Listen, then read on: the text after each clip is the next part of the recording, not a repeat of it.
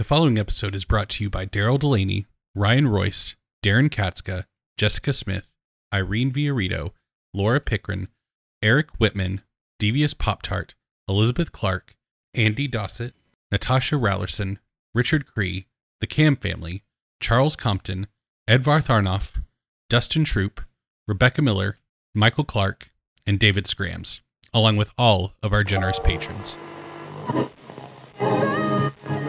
With the correct amount. D20 Radio, where gamers roll. www.d20radio.com.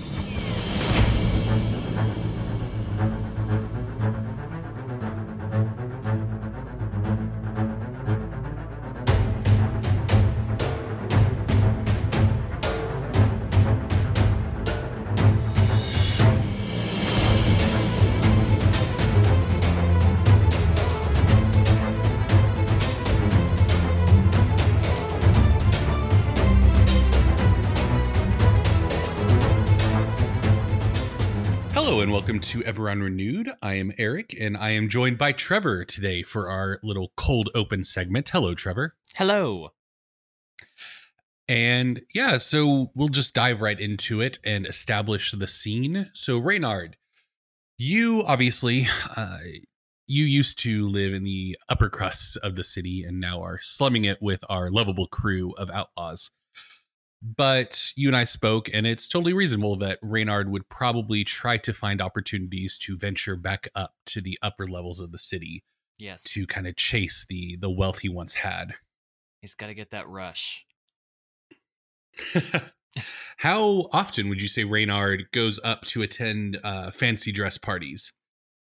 I would say if he's not at the theater or on a job, and there's a party going on, he's there. So, okay, you know, maybe twice a month if they're happening. So let me ask you this.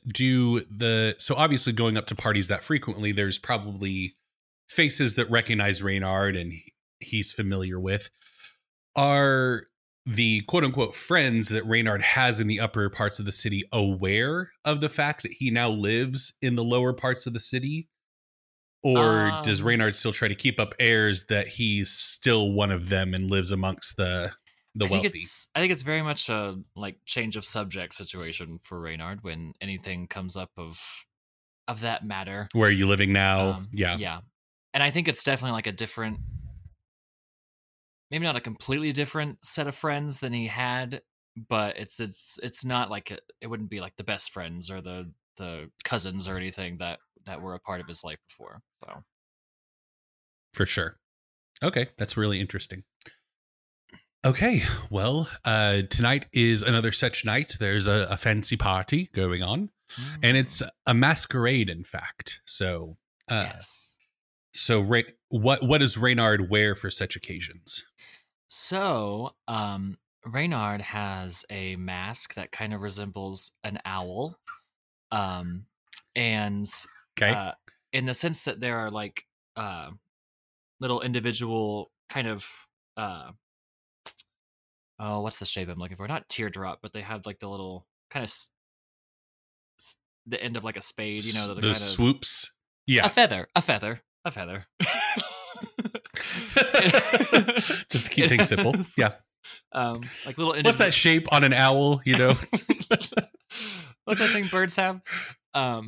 But like a little feather that none of them are feathers though. They're made out of things like leather or I would say Reynard had just enough like kind of gold stashed away that maybe every once in a while there's one made out of gold, so he still can present himself as wealthy. So and it kind of it's a mask and I would say it kind of forms into also like a little neck piece and shoulder piece that kind of just sits on top of the nicer clothes. Okay. But it's still like the actual face covering is still like a half mask, like his mouth is still visible. Mouth is visible. Gotta have your mouth visible. Yeah. So, okay. Whose party are you attending? I'll throw that on you. Oh, JFK. I didn't know that was happening. It's called improv, Trevor. Go. Yes, and. I've been improving. I couldn't think of feathers. That's how much I was improving. Should have mixed something up.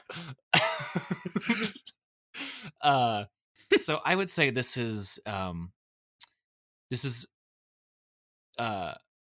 maybe someone he doesn't exactly know, but it is an invitation he received from an acquaintance who he's kind of getting to know better through these parties.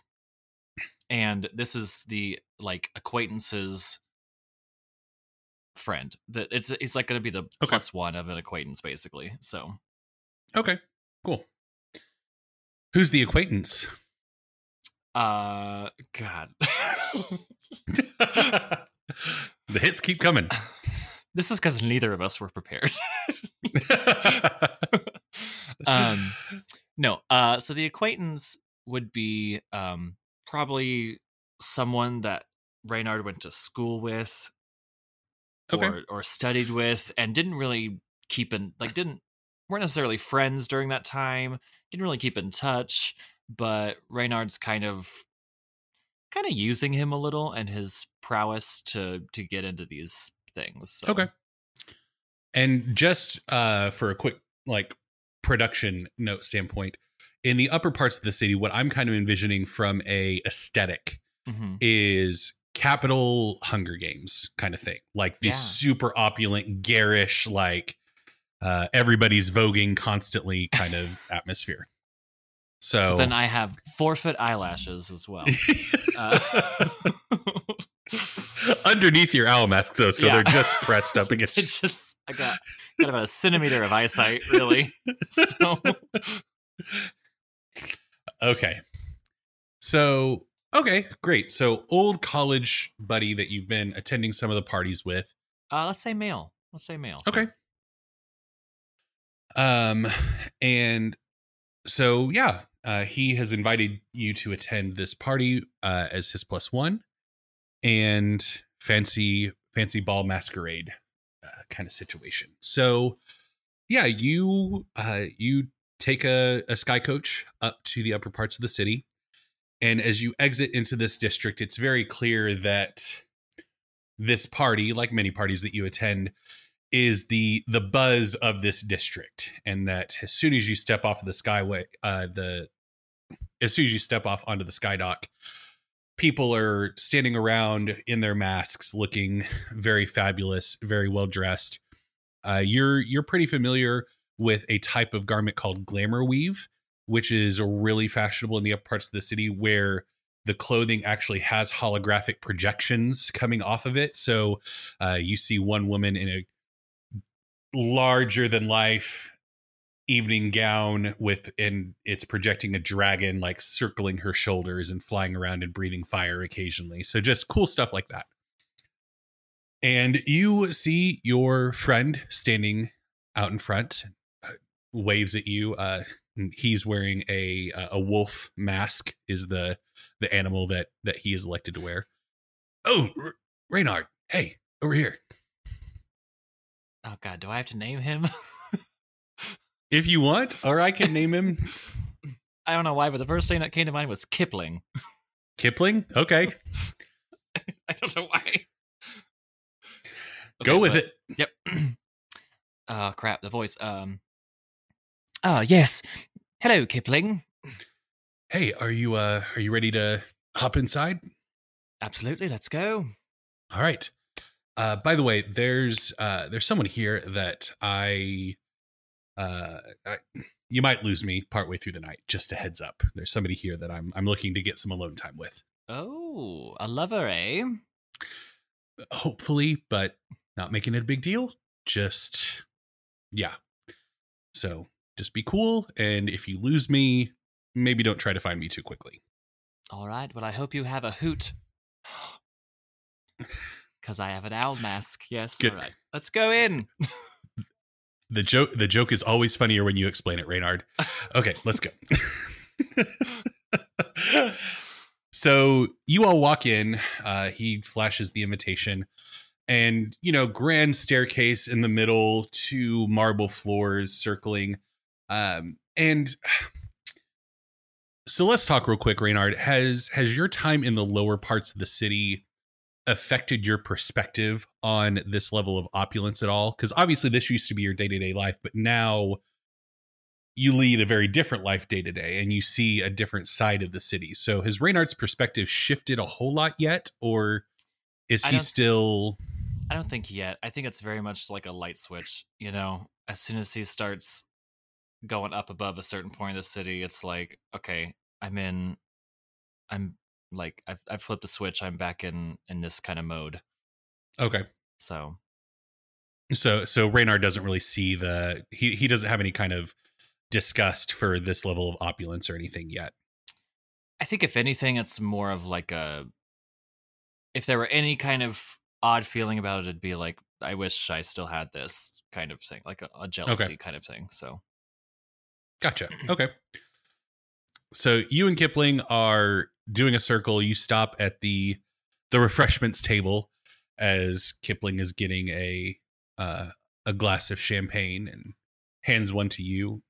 So, Reynard, what have you been doing lately? I only see you for these parties. I don't really see you around town much anymore. Well, you know me. I spend most of my time at the theater if I have the opportunity. If not, I just busy myself with work. Ah, good. Okay. Did you catch the showing at the Grand Theater last week of The Carnathy Princess? Yes, absolutely. It was quite thrilling. That ending.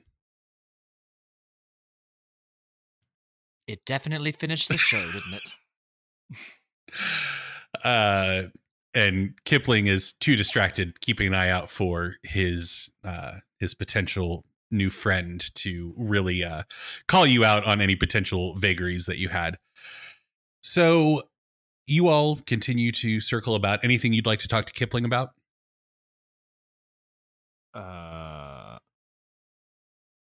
Yes. Oh, man. Just trying to think of a fun way to word it. So any clues on this elusive person you're meeting? I'd love to know. Well, you know I love the gossip.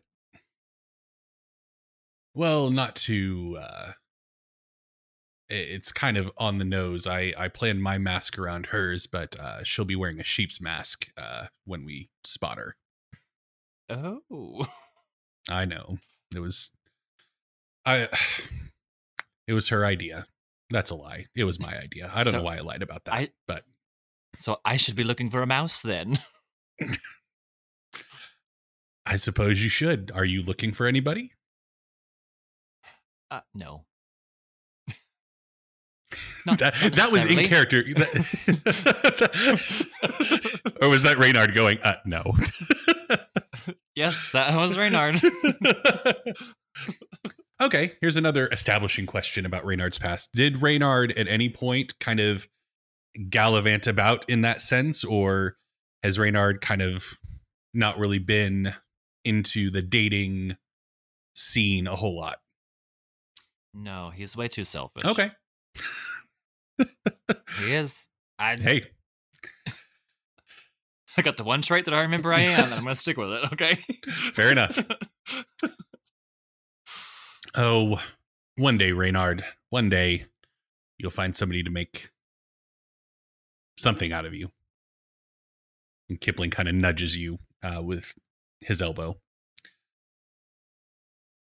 And then he sees... And Reynard just chugs the rest of that champagne. And then as you're mid-chug, you hear Kipling say, oh, gotta go. And you see Kipling crossing the dance floor as you lower your glass down towards this. So we didn't even establish really. You kind of created Kipling human, elf. What race were you envisioning Kipling? Elf. Okay. Yeah. So Kipling kind of crosses the dance floor towards this dwarf woman that wearing a sheep's mask, and you, Reynard, kind of shudder a bit at the rather garish Little Bo Peep-esque dress that she's wearing with the sheep's mask. The aesthetic is a bit too on the nose for your liking, but so yeah. So what do you do now that you've been left alone at this party? Well, the champagne glass is empty, so Reynard sets it down and grabs another. Okay. And just kind of starts circling the edge of the dance floor, looking around, kind of not necessarily paranoid, but still kind of keep an eye out just in case someone he doesn't want to see is there. Okay. But just kind of watching now what's happening with his friend dancing with someone he did not expect. So, yeah, you're kind of circling about, keeping an eye on your friend, but also keeping any eyes out for anybody from House Fierlin, from your family. And because you're kind of keeping an eye out, you don't notice as you kind of pause on the perimeter of the dance floor. You don't notice until you hear the voice. You hear somebody next to you say, "So, taking a night off and coming to live amongst the upper crust like you used to?" And you turn and see somebody whose face is obscured by a mouse mask. Oh, gosh. And it's just a very much kind of a masquerade, like half mask, no head covering or anything. So you can pretty easily recognize the hair and the lower part of the face as the detective that took you in about a month ago. And she's wearing not a extravagant dress, just kind of something simple yet appropriate for the setting. And she's holding a glass of champagne too. Mr. Turnvale. Her last name is Mordain. Detective Mordain. That came out very like Bond, James Bond. Mordain. Detective Mordain. Detective Mordain. So, but you knew that after your first run-in with her, that her last name was Mordain. Verla Mordain is her first name. So, what do you say in response, Reynard? Detective Mordain, well, trying to think of a good mouse pun, but I'm at a loss for words, really. It's fair. I surprised you know who I am. Quit squeaking. So, why aren't you down in the slums with your buddies? I have many buddies, and I just happened to be here with one of them tonight, so. Fortunate for you that not everybody you knew up here cut and ran when everything happened. Yes, well, I did have to evolve a few friendships, I guess you could call them, to elevate some kind of status. I do what I can, you know. She would be a detective like in the lower parts of Sharn, right? Yeah. Yeah, so the Sharn City Watch I'm envisioning in our version of the city is very much like a metropolitan police department where there's different districts, different stations. So she wouldn't be working a case up here. Okay. So what caused you to climb your way up here?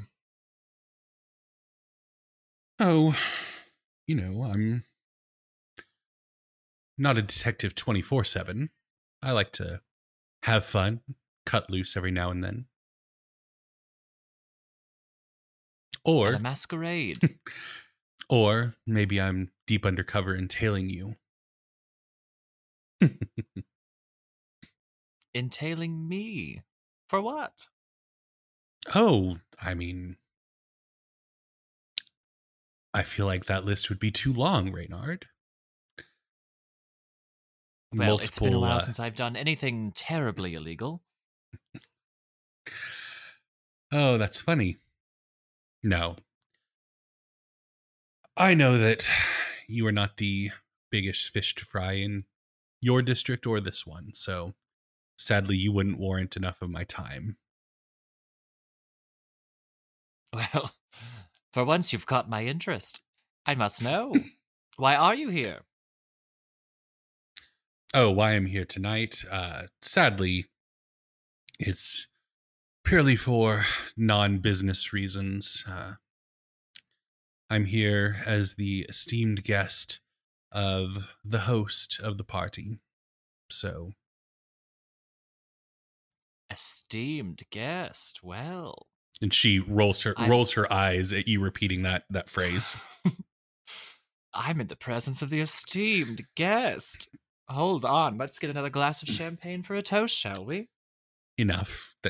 Yes, it's absurd and ridiculous, but I think flaunting that title on me made him think that it would get him further than his personality would ever hope to. Well, I wanted to ask something, but then that would give away that I wasn't really supposed to be there. I mean, Reynard's not the sharpest when it comes to that kind of thing. That's true. So. That's a real truth. Okay. Well, who is this host I've heard so much about? Oh. How did you manage an invitation if you don't know the host? Well, I don't bother knowing every host if I'm invited. The host is some bigwig up here in the upper parts of the city. Rich, powerful. I think, honestly, it's not any romantic interest that he's desiring to get out of making me his esteemed guest, but rather the apathy of my department. Well, that explains why you dress so modestly, then. Easy. This is the best thing I could find. Well, not all of us have such large closets as you, Turnvale. Well, size doesn't matter. When is this host going to make an appearance? It's his party. Where is he? Oh, I doubt he's going to make an appearance for some time now, if at all. He likes to throw these parties and then keep everybody waiting and clamoring to gain his good favor before actually showing his face. But he's new in town, named Solomon Calloway, but giant man with a bigger personality. But well, what an oddly forgettable name. Yeah, and I feel like he might be up to something. I don't know. I just don't have a good feeling about him, but occupational hazard, I suppose. I don't have a good feeling about you, yet here I am talking to you. And she kind of gives you a smirk. He's rich. That's what he does. He's never mentioned any kind of industry or occupation. Just he is wealthy, and because he is wealthy, he continues to gain wealth. Well, no need for further explanation. I've seen men like that around my father all the time. Oh, I can't imagine what kind of flies the dragon-marked houses attract. But anyway, this has been lovely, but I suppose I best go find my date. And I must get another glass of champagne. Good seeing you, Turnvale. Something like that. And she walks across the dance floor towards the grand staircase. Okay. Well, hopefully you all enjoyed that, Trevor. Hopefully you enjoyed that. There were some good nuggets of Reynard personality that came out through that, so that was fun. And we got to learn at least one mystery woman's name. There you go. Eventually. Perhaps we'll learn the other ones in this upcoming episode of Eberron Renewed. Hello and welcome to Eberron Renewed, an actual play podcast set in the Eberron campaign setting. I'm your game master, Eric. I'm Philip. I'm Trevor. I'm Randy. And I'm Jeff. And welcome to another episode. Gentlemen, what happened last time? We broke into a lab. We successfully got a lot of paper. Erys cracked panel open with a bullet. And Milo and I got our heads cracked open.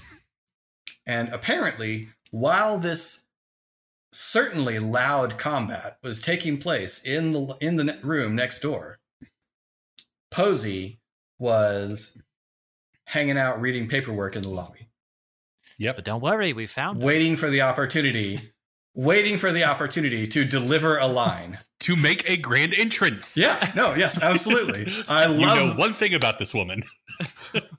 I love the idea that she heard it and was just waiting. No, there's going to be a moment. They're going to come out through this door.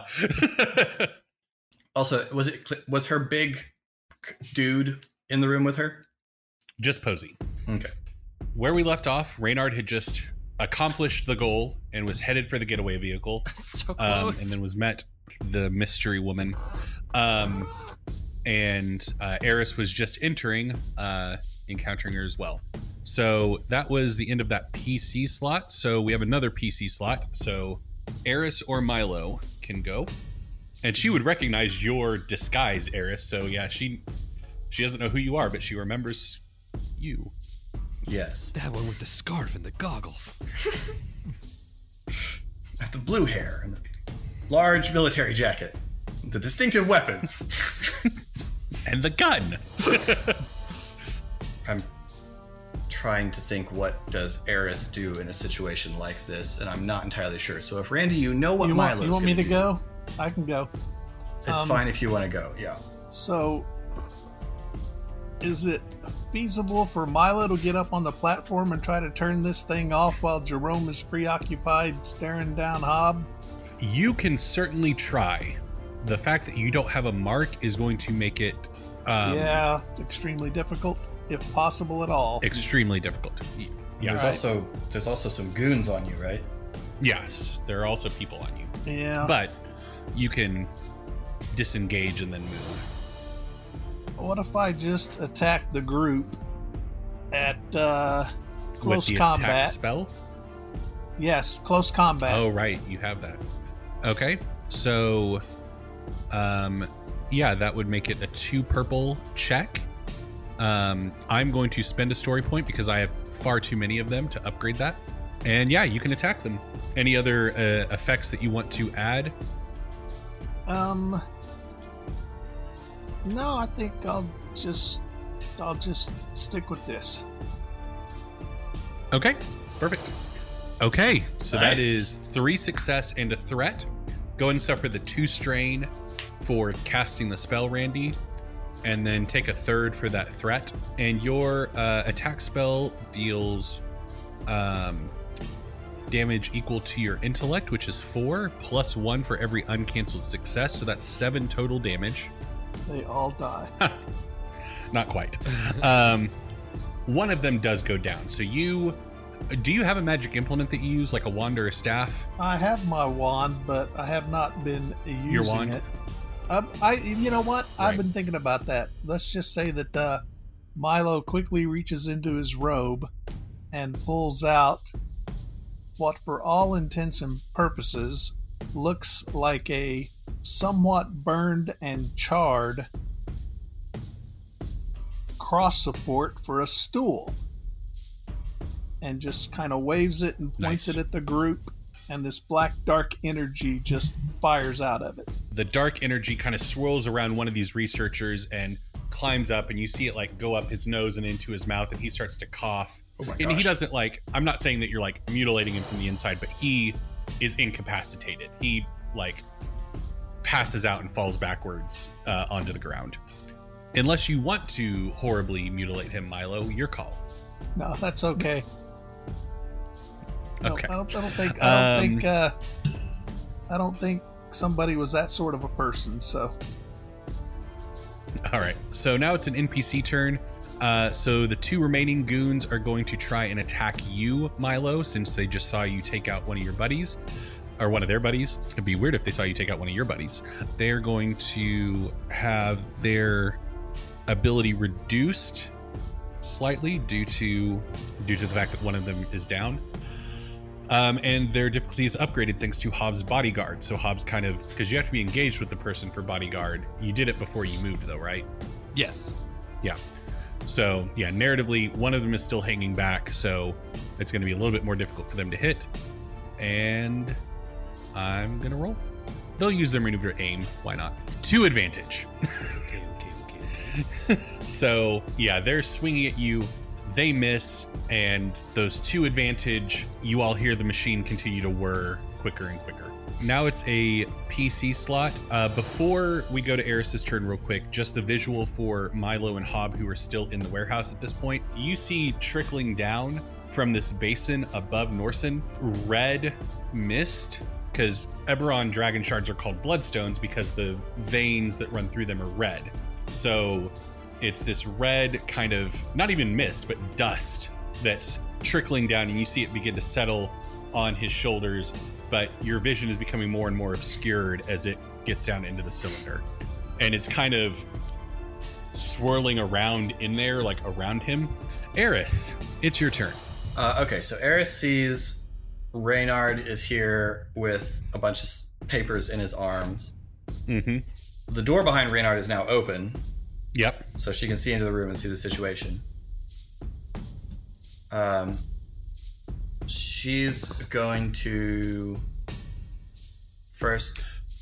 A quick point of order is the woman standing here, her posture is in no way aggressive. Like, it's almost like she still has the papers in her hand and she's like, oh, hello. Like, she's not reaching for anything or anything like that, right. Just so you have the full picture. Okay. Erys is going to shout, Chib, time to go. And then she sees what's happening at the machine and just sort of grinds her teeth. You know, that's probably going to kill him. She kind of looks over her shoulder past Reynard, and she looks back and he's like, I mean, it was his idea. Right, but what if it mutates him into some sort of horror? I ain't his mama. What are you doing here? You are inventing warforged, now you're trying to mutate. What's going on? And she kind of looks around and looks at the Caneth crest on her tunic, is like, I mean, I honestly don't know how to answer that. I'm here looking over paperwork, if you're asking like that specific. I think what my friend means, Brenda? Was it Posey? No, You're going to offend people if you guess their names in game. They thought our stupid jokes. And Eric's NPCs love to take offense. That was not canon. I just want to do that. That was just for you all. I can't speak to that. I do that all the time. I didn't have anything to say. I just wanted to say that. She kind of, well, okay, it wasn't in canon, so she won't respond to it. I think Reynard is, though, very just kind of, just centimeter by centimeter, trying to slide to the door with all the papers in his arms. Just like, just trying to. Yeah, I really don't know what to do in this situation because that machine is I don't know. What is the distance between me and the machine? I mean, from the front door? Yeah. Extreme distance again? Yeah. Like. Oh, why not?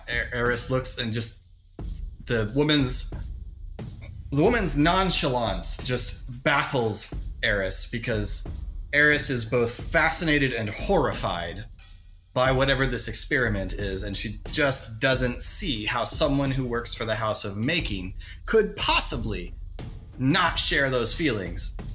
And so she just and raises the Fletcher, and she's just gonna shoot a bolt at the machine. Okay. So I'm not going to use our only story point because I want that to be there for when we're trying to, get away. Okay. And I've probably used up my maneuver by this point. So let me ask you this before you take a shot. Yep. What is your goal with this shot? I'm now concerned that something horrible that Norsen is going to be turned into something horrible by... And so she's trying to shoot the reservoir. Basically, she's trying to break the reservoir so that it stops feeding that stuff into the containment center, into the containment chamber. So given the fact that you're having to shoot past her, past Reynard, this past all the crazy shot, yeah. I'm going to impose a setback die onto it. Sure. And I don't think I have a maneuver to aim with, so I'm not going to... And I've got a bunch of strain, so... Actually, I will aim once, because I actually don't have as much strain as I thought I did. And I'm going to upgrade the check. So your pool is 1 black, 3 purple, 1 red. Okay. And I should be shooting... And I threw a... I took some strain to aim, so I've got a boost. Okay. I have that added, so... Okay. That's remarkable. So the damage is 8. So I've got 2 success and a threat for our listeners. Yes, 2 success, 1 threat. Which you hit it. It's a question of the amount of damage required to disable. Sure, and I don't know what that is, and I don't have any advantage to spend on it. So yes, and that's everything Erys can do. Okay, so the reservoir starts shaking. Like your bolt flies in and hits, and you've clearly done some damage. You've inflicted a level of damage to it. So it's shaking, but it's not quite enough to completely disrupt what's happening at this point. And Erys more urgently shouts, "Chib!" And she's trying not to use anyone's name because, you know, we're being watched now. Okay. So it's an NPC slot. We've had Jerome go. Oh, one of the NPCs is slots is gone because Hob. Just because Hob. Okay, so this last one is Norsen. So the machine continues to do its thing. And you see the swirling stops like coming from above and is just going around him at this point. And you see, coupled with the damage that Erys inflicted on the reservoir, the whole cylinder is vibrating very rapidly. But he's still in the tube for this round, so he won't get to do anything on his turn. But at the top of the next round, the intention with this is not to damage anybody, so we'll say that everybody's able to, like, do this business, which would totally protect you from shattering glass. Sure. But the cylinder cracks and explodes. Red dust billows out, and when it begins to settle, and PC slot is up next, so whoever wants to go will be able to go. You see Norsen standing there. His pants that he was wearing are kind of tattered, not like torn up or anything. Were they purple? No, they were not. That's not this story. But his shirt is torn, but he still looks like Norsen. Like, he's not a big green hulking monster. But he clearly is, like, looking at his own, like, flexing and looking at himself. So, yeah. I do need to add a new NPC slot, though, because of... Posey. Lady. Hey, Lady! I would love to know her name. I just can't think of any plausible in-world reason that Erys goes, "What's your name, by the way?" I mean... The tone of the campaign is perfectly acceptable to go, "I'm sorry, but this is the second time. What is your name?" Like, okay, so her initiative roll 3 and 1. So she has another NP slot pretty high up. Hob, it is your turn. Or no, it's a PC slot. It's a PC turn. It's not necessarily Hob's. I'm not 100% sure I want to take this one right now. Okay. Reynard, you could book it. Remind me what Jerome was... had done on his last turn. Was he hopped down and just kind of squared up. He wasn't like ready to throw hands, but he clearly was like standing in front of you, accepting that you are here. And he is prepared to mentally prepared to fight. It's not like he's squared up. That's what Hob thinks. I'm just trying to remember. He wasn't like he was putting fists in the air. Okay. It was kind of a this far, no further kind of thing. Like, you are not going to get past me kind of thing. My only thought is there are definitely 2 NPC slots right after this PC slot. And if I punch, I'm about to get punched twice. Okay. Does anybody have something they want to do? And the longer I don't go, the better off Milo is. Yeah, that's true. So that's why I'm thinking somebody else take this first. I mean, I would like to get out of the building if I can. Okay.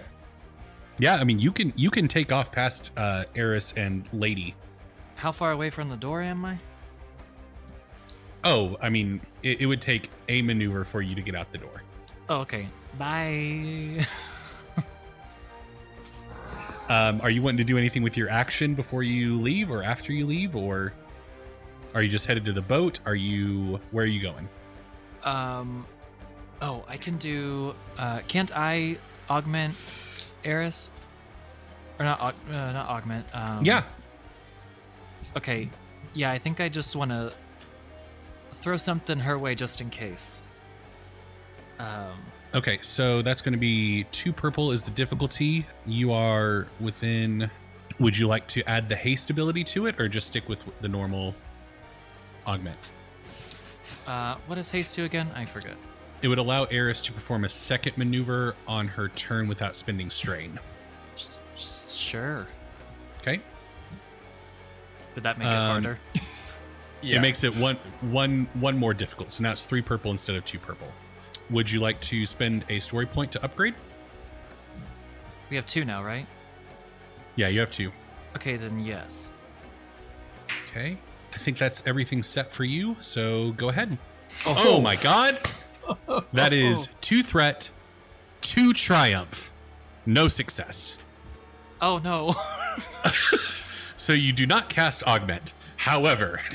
But I do get out of there, right? So... Yeah, let's talk about this. First off, you need to suffer 2 strain for casting a spell.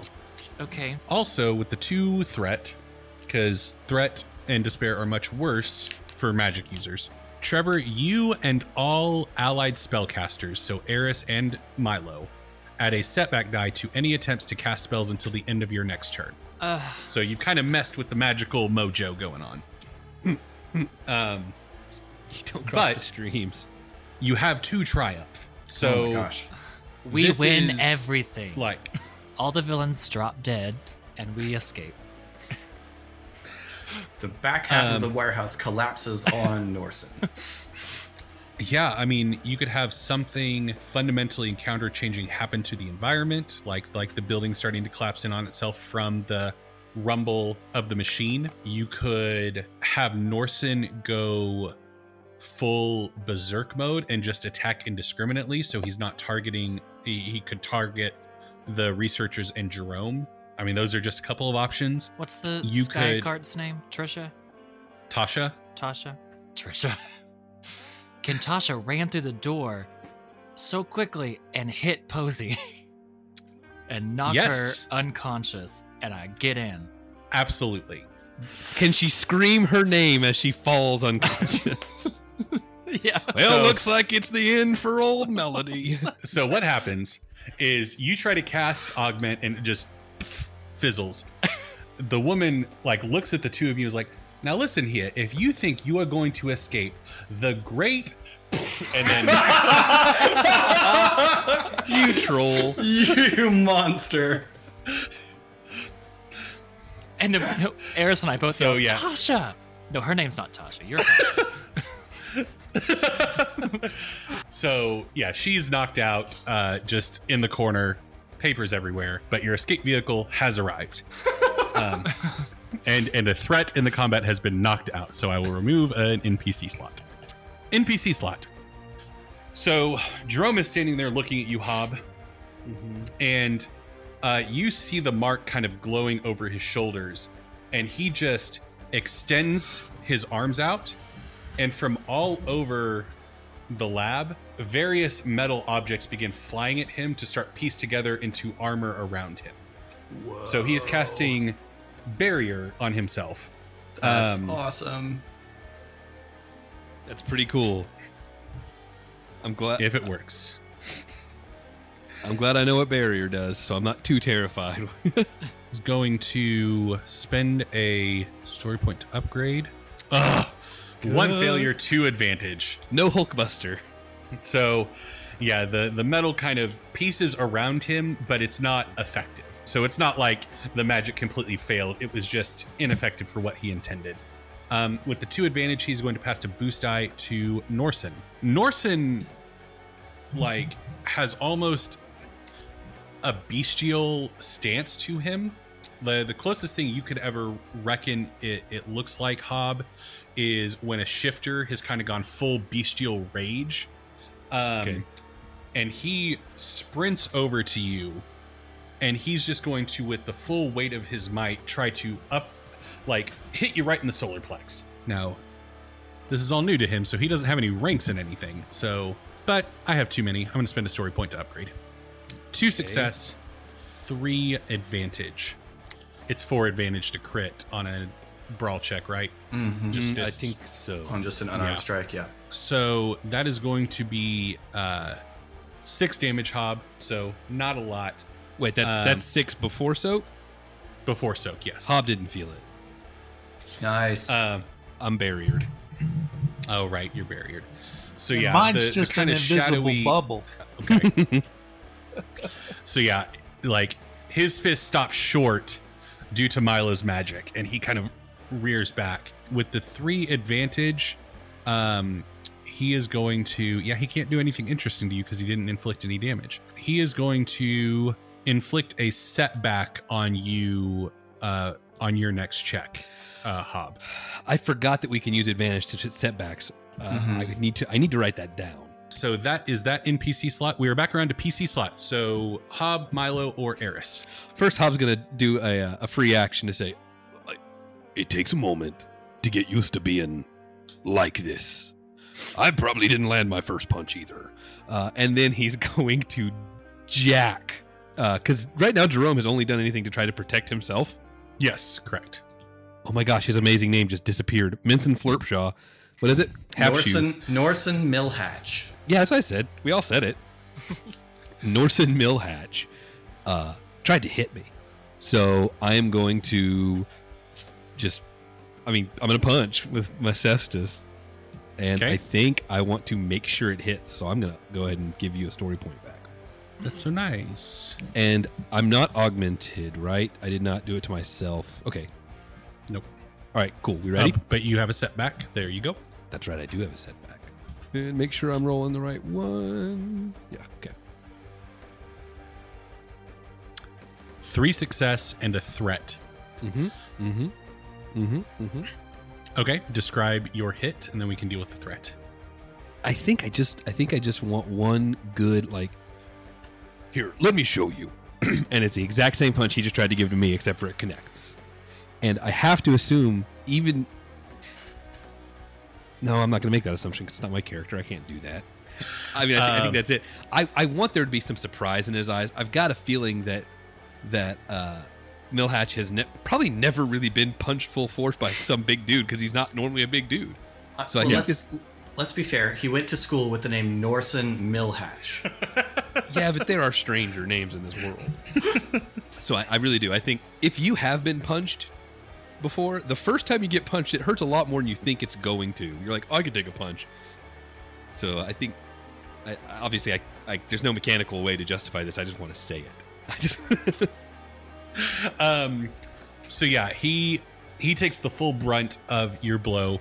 You do enough damage to make it through his soak, being shirtless, and he kind of catches his breath and just and yeah, you see a sense of surprise and oh, I thought this was going to be much easier than it's turning out to be.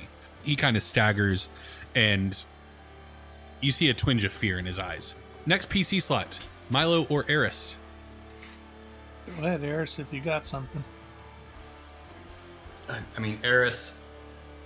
Erys will use a maneuver to board Tasha. What's my range to Norsen? And is anything still attacking Milo? Yes, Milo still has 3 researches on him. Okay, so here's Eris's thought process and why I'm justifying what Erys is about to do, because it's not something Erys usually does. Erys just watched them fill a big cylinder full of weird swirling mist, and then it exploded, and a guy came out different from how he went in. Erys has decided that these are all very bad people. Erys saw all that? The door's open. Oh, fair enough. She was shooting at the machine right before it exploded. Erys has decided these are all very bad people who knew what they were doing. So she's going to shoot at one of the lab techs that's attacking Milo. Okay. I used a maneuver to board, so I'm not aiming. So I will let you set that up and I'll roll. Okay, you are medium distance away from that group. Okay. So 2 purple. Right. And it is all set. They are engaged, so I think that automatically upgrades me. Correct, because if you roll a despair, you shoot Milo. That's right. Yeah. All right. That's a triumph. Okay. 3 success, 1 threat, and a triumph. Okay, so that's 11 damage just right off the bat. So you could, just so you know, with the damage that you inflicted, there's 2 of them left. You could use that triumph to crit on them and wipe out the whole group.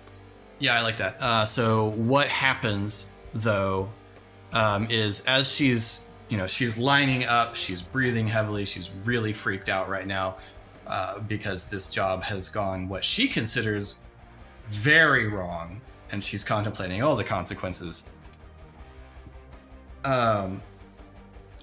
She starts to aim at the lab tech, and then she notices that behind him, on the lab table where he was working at, there's some sort of alchemical concoction that he was designing. And Erys shifts and fires at that instead, and as the glass breaks, it just explodes in this blast of smoke and flame for a moment. And throws both the lab techs against the wall and knocks them out cold. Very nice. And then she shouts again, "It's go time!" Guys! Deal with something. So yeah, Milo, all of that happens around you, just the explosion and kind of like everybody's dropped around you. That was Eris's turn. We have another NPC slot. That's the last NPC slot, which would have been those fellas attacking Milo, but they are down. So now we're to the final PC slot, Milo. So you just saw Hob punch Norsen. Erys just shot a bottle that exploded and caused the people around you to go. Erys is shouting it's go time. And you can see Tasha has entered the lobby behind you. Tasha has arrived. Hob, I think they're ready for us to leave now. And Milo maneuvers, I guess, to where I can get into. Wait, before I leave, I say that to Hob, and then I'm gonna attack the guy that just got changed, whatever his name is. Norsen Millhatch. I'm gonna attack Norsen. My name is Norsen Millhatch. See, I don't mind people forgetting because it allows me to say Norsen Millhatch over and over again, and I'll never get tired of saying it. And okay, so you're doing the attack spell? Yes, I'm going to make it deadly. Okay, so that makes it... and due to the distance, you do need to add 1 rank of range as well. So that makes it 3 purple. Would you like to spend a story point to upgrade? Yes. You all are outspending me this session. We've gotten more comfortable spending. Yeah. Why not? Let's keep things spicy. I'm going to upgrade, make it turn 1 purple into a red. Go ahead, Milo. Eric, you don't actually have to spend to do that. He's engaged. The rule doesn't explicitly apply to the attack spell. Oh, it doesn't. That's nice. Wow, that's so many yellow. Okay, so that is 2 success and 1 advantage. So... you hit, so that's 6 total, which some does get through. So you describe what the spell looks like when you attack from range, Milo. Once again, Milo just kind of flicks his wrist in the direction of Norsen, and just this straight stream of black energy shoots out and just like almost like a laser beam, just pokes a hole in him and then expands once it's inside. Oh, and Milo, your wand gives a +3 to your damage, and you can add the blast quality without increasing the difficulty whenever you want.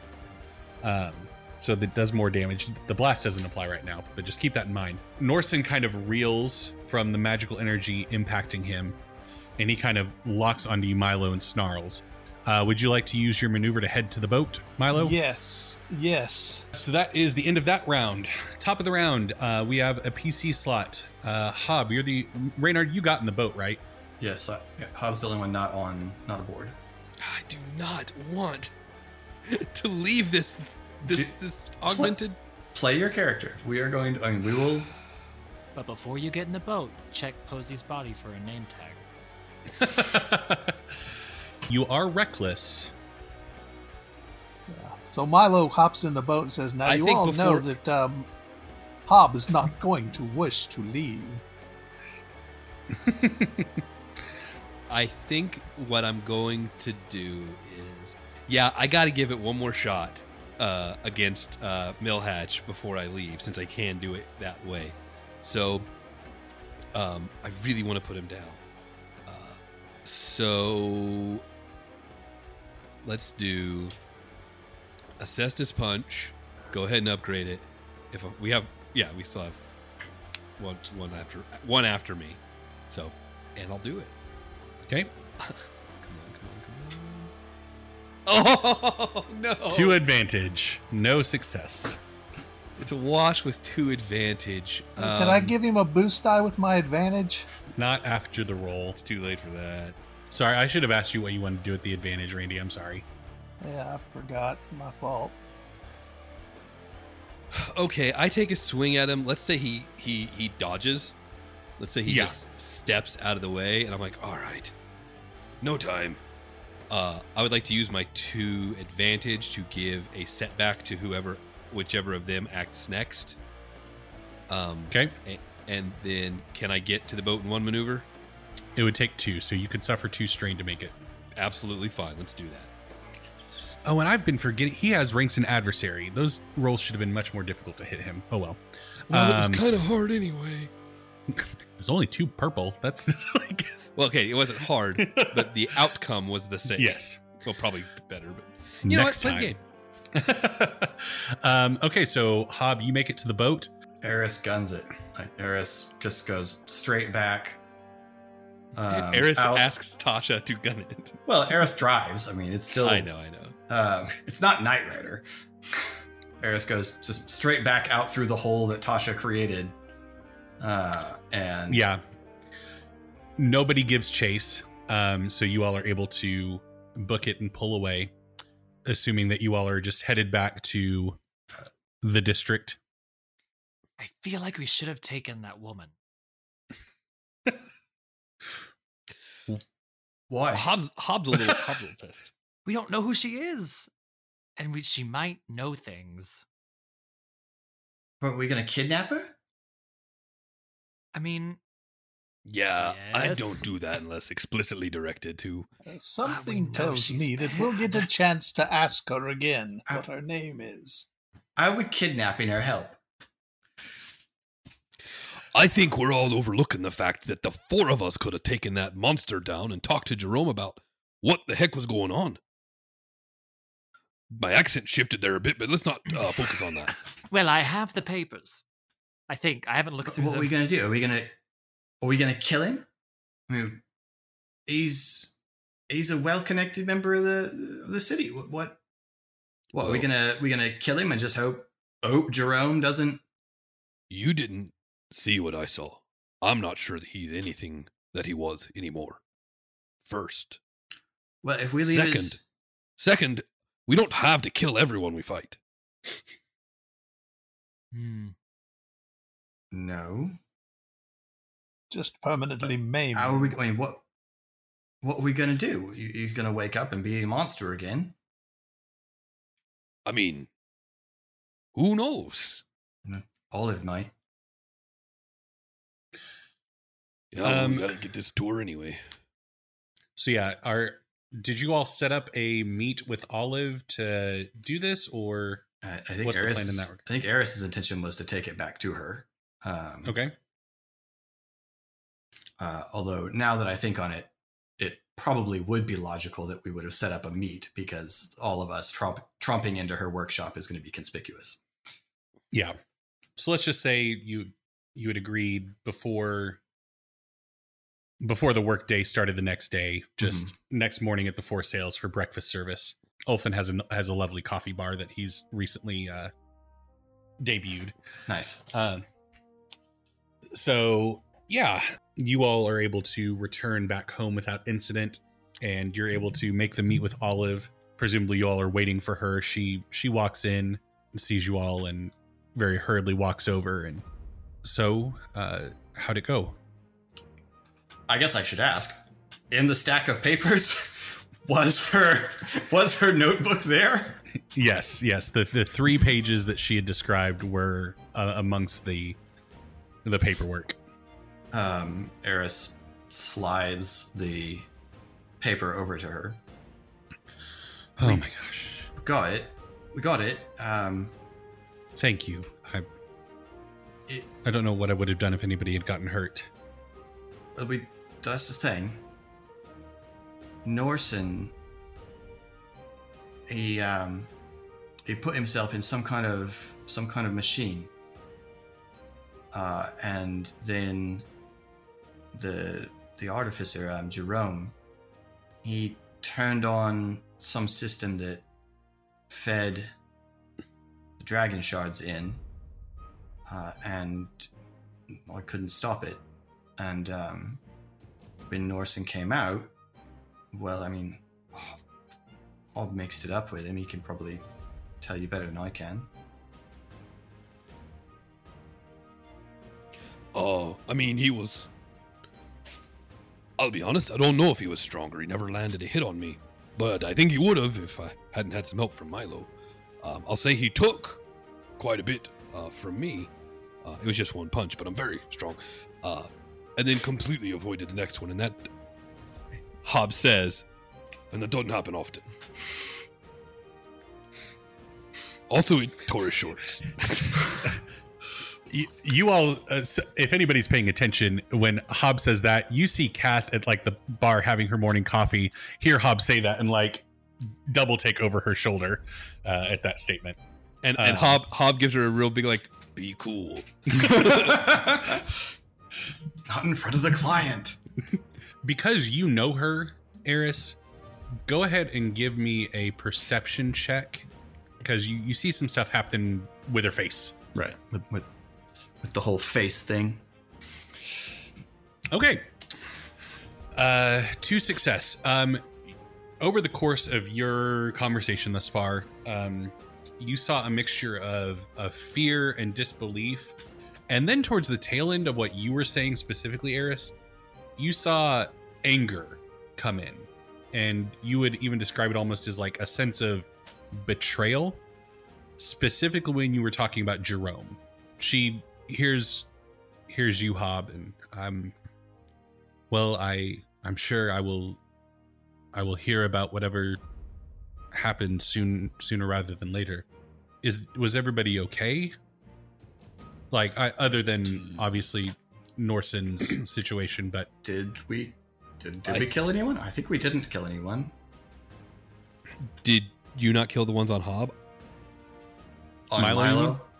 I mean, I shot something and it exploded and tossed them through the air. I don't know what became of them. No, we had to fight off some of their lab assistants, of all people. But I don't... It's odd that they fought you. It struck me that way. That's my fault. I willed it. I don't... And a woman with intimidating poses. You wouldn't happen to know... was she a secretary? Or...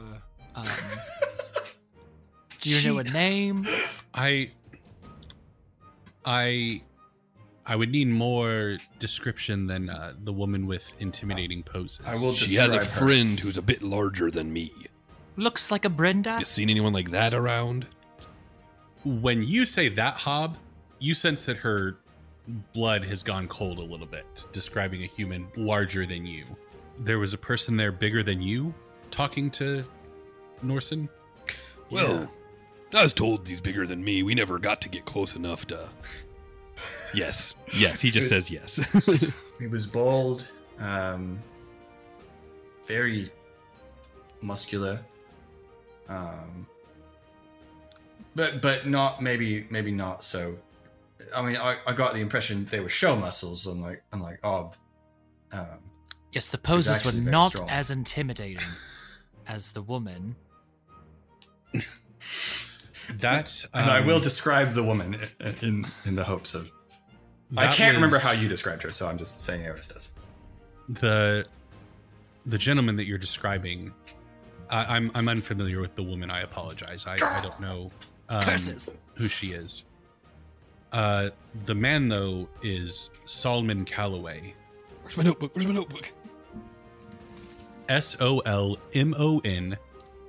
Calloway. Solomon Calloway. I would have gotten that one right before you. M-A-N? What'd you say? M-O-N. Solomon Calloway. Calloway, yeah.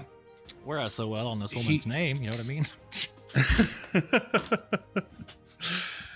And she kind of regards you, Erys. You know how I explained that Norsen Millhatch funds my work? Calloway is who funds Millhatch to fund my work. Oh. He's big money in Sharn. Have we heard the Calloway name before, perhaps? Just getting thrown around like, oh, that's Calloway money, or... No. Okay. Interesting. Which, yeah, is interesting. Yeah, that would ping in Hobbshead for sure.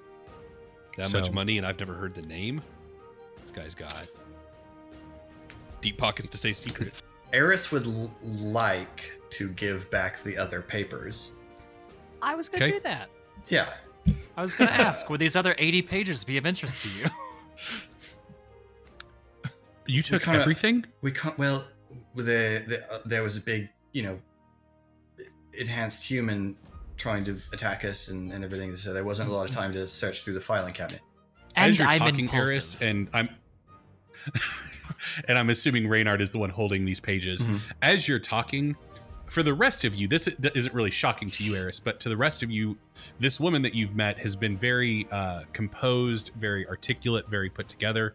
Reynard, she literally lunges forward and grabs all the papers and holds them to her chest and kind of sheepishly realizes how she just acted. And Erys, this is the Olive that you know. Yeah.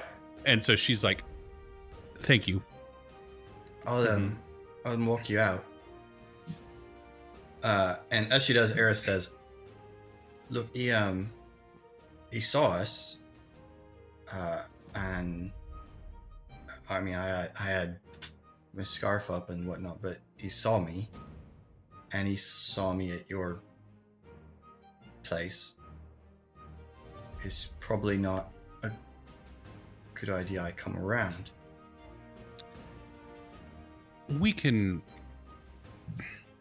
We'll figure something out, Erys.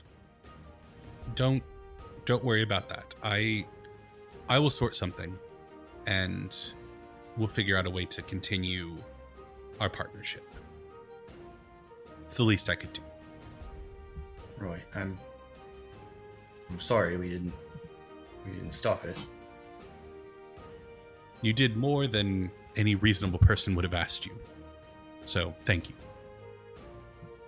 All right. End of episode.